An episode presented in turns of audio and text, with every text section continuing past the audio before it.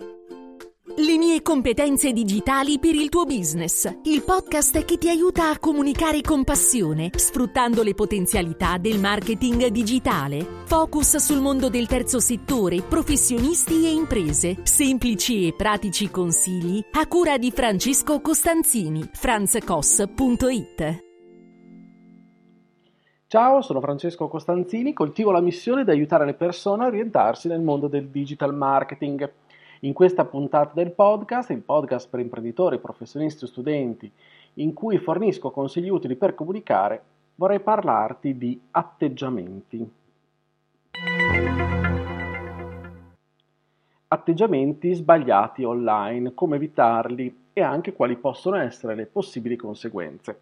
È un tema questo che mi appassiona perché quando eh, ho pensato a, a rendermi utile nel mondo eh, professionale e quindi ho pensato a che cosa vorrei, volevo fare di lavoro, beh, ho diciamo trovato la mia missione, come ti dicevo proprio nell'anteprima, in, eh, nella, nel desiderio che ho di condividere le competenze affinché le persone, come professionisti, imprenditori, ma anche persone che non hanno tale ruolo, possano trovarsi meglio online per far sì che il luogo digital, diciamo il web, venga abitato da persone sempre più consapevoli. Quindi è importante una presenza online, ma è importante anche evitare certi atteggiamenti, evitare atteggiamenti sbagliati, perché possono avere conseguenze negative sulla nostra reputazione, sulle opportunità professionali attuali e future in generale. Diciamo che nel 2022 la nostra umanità ha stabilito un nuovo record di tempo che si trascorre sui social media, che è giunto a circa un terzo del totale del tempo che passiamo online. Questo è stato raccontato da We Are Social nei dati aggregati e dei quali insomma ti metterò anche il link in descrizione se vorrai analizzarli anche tu. Quindi con l'aumento di questa presenza sui social e su internet in generale è sicuramente fondamentale, no? questi dati di contesto ci dicono che però è fondamentale trovare un'autodisciplina, capire come prestare attenzione a come ci presentiamo online, a quello che facciamo online, perché il modo in cui curiamo i nostri profili, eh, social, anche personali, su come interagiamo, diventa un metodo di valutazione che non è ormai trascurabile. Allora, cosa vuol dire evitare atteggiamenti negativi online, più che altro quali sono gli atteggiamenti negativi che possiamo, eh, diciamo, intraprendere online e che possono inficiare sulla nostra reputazione, quindi anche sul modo con cui le persone inizieranno a valutarci. Allora, li ho riassunti in cinque atteggiamenti, che sono questi. Un uso eccessivo di emoticon, abbreviazioni e di linguaggio sbagliato, cadere nel tranello degli algoritmi e delle bolle, commentare senza conoscere ciò di cui si parla, una specifica proprio sull'utilizzo del linguaggio inappropriato e postare informazioni troppo private. Partiamo dal primo, l'uso eccessivo di abbreviazioni o di emoticon, di emoji, può rendere il nostro modo di scrivere poco professionale, talvolta ridicolo. Attenzione, ci sono persone che non sono abituate a questo linguaggio, altre assolutamente sì. E là fuori incrociamo che chi eh, come noi ha accesso alle informazioni che decidiamo di condividere con gli altri. È opportuno quindi curare il nostro linguaggio in modo da non creare equivoci e far comprendere sempre il concetto che vorremmo esprimere,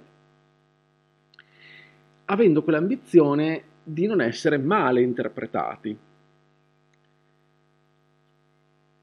Cosa voglio dire? Che l'uso delle emoji molto spesso aiuta quando vogliamo esprimere emozioni o sensazioni che magari potrebbero essere travisate perché non stiamo usando una forma orale, ma una forma scritta. Cioè, inserire una faccina sorridente accanto a una frase può essere anche determinante no? per scatenare un litigio, un fraintendimento, per raccontare che stiamo ironizzando, stiamo scherzando, va benissimo. L'importante però è non eccedere, Tutte le volte che scriviamo un qualcosa, chiediamoci sempre e caliamoci soprattutto nei panni di coloro i quali entreranno in contatto con, quel, con quanto stiamo scrivendo. E quindi cerchiamo di capire se effettivamente quel tono è adeguato, quell'emoji o quella, quell'abbreviazione può essere compresa, ha senso e non va magari a disturbare qualcuno oppure anche in un qualche modo a ledere un minimo la nostra, eh, svalutare il messaggio e ledere magari così di conseguenza anche la nostra reputazione. Secondo tranello, quello degli algoritmi delle bolle. Eh, lo sappiamo, anche i motori di ricerca, lo stesso Google no, personalizza i risultati. Gli algoritmi quindi dei social influenzano la nostra percezione del mondo quando siamo online e limitano molto spesso la nostra esposizione a idee diverse e opinioni contrastanti. Si chiama il fenomeno dei, delle bolle. Bolle che ci isolano da informazioni importanti, ci lasciano esposti solo a informazioni che confermano le nostre opinioni e preferenze. Non avere consapevolezza di ciò è quindi molto limitante e rischia anche di inficiare le nostre percezioni. È inutile lamentarsi di ciò che vediamo sulle timeline dei social, perché se vediamo un contenuto piuttosto che un altro è perché in realtà lo abbiamo voluto, oppure perché abbiamo fornito segnali all'algoritmo che ha tradotto questi segnali in un interesse specifico. Basterebbe quindi in realtà non seguire chi non ci piace, ripulire il nostro feed di notizie, istruendo gli algoritmi su cosa e chi mostrarci. Oppure invece, anzi, su cosa non farci visualizzare.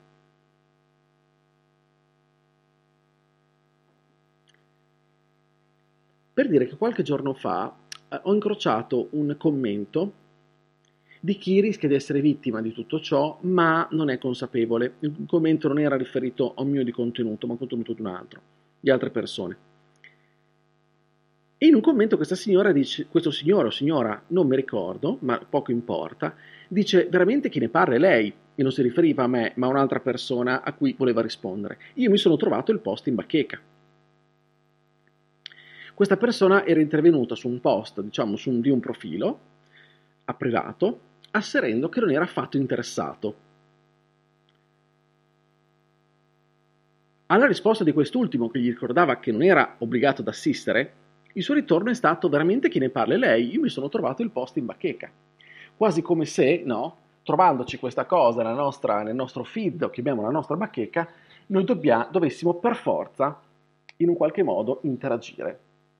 O comunque, anche se questa cosa non mi interessava, bene, me la sono trovata lì e quindi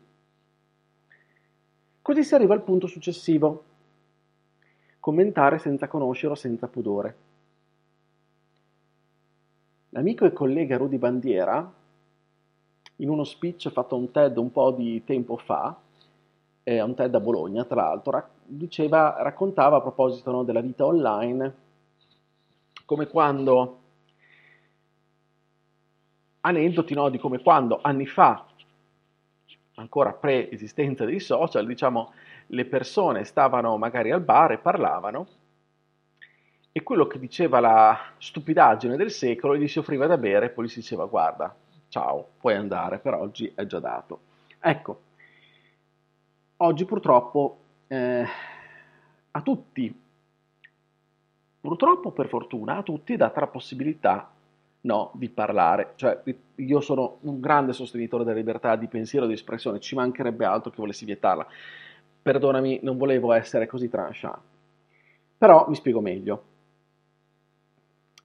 Perché capita più di una volta, mi è capitato più di una volta, come per dire, di osservare comportamenti di persone che senza cognizione di causa o filtri commenta in modo non opportuno contenuti altrui senza saperne nulla in merito, ma solamente o per sentito dire o per presunta affinità o meno con la persona che sta scrivendo. L'effetto è un po' lo stesso di cui dicevo prima del bar, no? Oppure prova a immedesimarti. Stai parlando con una persona, una terza che magari conosci anche poco, o che non conosci affatto, commenta quello che state dicendo senza particolari filtri. Così. Nella vita, diciamo non online, questa cosa ci sembrerebbe assolutamente deprecabile, no? Oppure ma chi vuole che faccia una roba del genere? Ecco, eppure ciò accade online. Importante non replicarlo, fare attenzione a non replicarlo, altrimenti poi diamo ragionissima no? quel timore che Umberto Eco aveva, aveva diciamo, sospettato no? sul fatto che i social avevano dato, legioni, dato voce a legioni di imbecilli.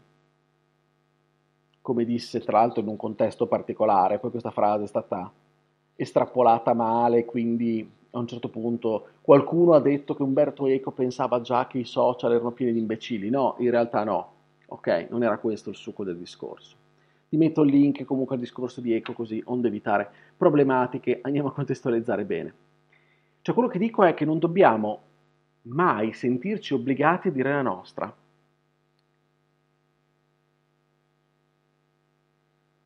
Un bel tacer non fu mai scritto, una cosa del genere, no? Si dice cito una citazione importante che forse non faccio neanche correttamente, ma e me ne scuso già. Però è così, perché dobbiamo sentirci obbligati a dire la nostra sempre e comunque? A maggior ragione se non conosciamo le persone con cui stiamo discutendo e ancora maggior ragione in più quando non siamo competenti sull'argomento. Io quando non conosco qualcosa sto zitto perché so esattamente che ogni parola che posso proferire su un argomento che non, non mi appartiene, di cui non conosco gli approfondimenti, non conosco le vicissitudini, non conosco la genesi, non conosco, le... non conosco nulla, rischio di dire delle baggianate incredibili. Quindi è importante evitare questo atteggiamento, anche perché non è assolutamente ben reputato.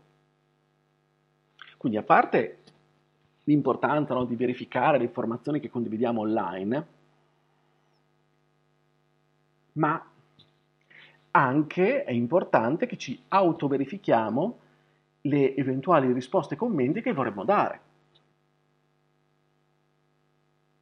La validità delle informazioni che in quel momento vogliamo replicare, con cui vogliamo replicare, prima di farlo veramente condividerlo con gli altri. Poi mi collego al linguaggio di cui ho parlato prima e certamente commenti offensivi possono danneggiare anche la nostra reputazione, come l'utilizzo di un linguaggio assolutamente inappropriato, inadeguato. Cioè il fatto che online magari potremmo anche sentirci maggiormente disinibiti, ci sono ricerche che lo dicono e questo potrebbe essere un problema, però è un problema che diventa anche un boomerang e quindi si può assolutamente, si deve evitare perché rischia di diventare un qualcosa che ci torna contro. Infine il fatto di postare informazioni troppo personali, cioè non condividere quelle che sono, è importante non condividere quelle che sono informazioni che riguardano il nostro privato e lo specifico, il dettaglio del nostro privato, perché possono comunque essere utilizzate da persone indesiderate per i loro scopi. Cioè anche ogni nostro singolo spostamento non dobbiamo per forza non raccontarlo, geolocalizzarci ovunque, indicare tramite immagini o riferimenti a situazioni e sfere personali o sfere private. Anche quando condividiamo degli screenshot, ad, es- ad esempio del nostro schermo del computer, ci possono essere all'interno di quella fotografia degli elementi che, dai quali è possibile, possibile ricavare informazioni che possono andare a scavare sulla nostra sfera personale, privata, oltre che professionale. Ci sono cose che non è importante divulgare. Allora tutti questi elementi, tutti questi errori, chiamiamoli così, li ho chiamati così, fanno sì che la nostra reputazione può essere messa in discussione. Recita un payoff di una campagna di sensibilizzazione che è girata ma eh, un, po di, un po' di tempo fa, ma soprattutto negli Stati Uniti, internet non dimentica e dovremmo ripetercelo spesso perché gli atteggiamenti sbagliati online che possono avere un impatto negativo sulla nostra reputazione anche a lungo termine, compromettere le nostre opportunità, sia professionali che personali, possono non essere dimenticate, possono essere tracciate. Quindi è importante riflettere sulla nostra presenza online, su come ci presentiamo e quindi mantenere la nostra buona reputazione online può assolutamente avere un impatto positivo sulla nostra vita. Ecco allora, grazie del tuo ascolto, se la puntata ti è piaciuta condividila, iscriviti al podcast per non perdere gli altri episodi, io ti aspetto sempre sulla mia casa che è il mio sito franzcos.it, lì troverai riferimenti, contenuti che possono esserti utili, iscriviti anche su Telegram, mi fa piacere davvero sentire la tua opinione, capire come la pensi, su Telegram mi trovi, sono Franz Koss, oltre a potrai trovare anche il mio canale che si chiama Competenze Digitali. Se i miei contenuti ti piacciono, vorresti far parte di una community esclusiva, ti lascio in descrizione anche il link a Buy Me Coffee dove troverai appunto la mia community. Grazie dell'ascolto, questa puntata puoi anche condividerla con persone che pensi possono essere interessate a questi argomenti e io intanto come sempre ti auguro una buona comunicazione. Alla prossima, ciao!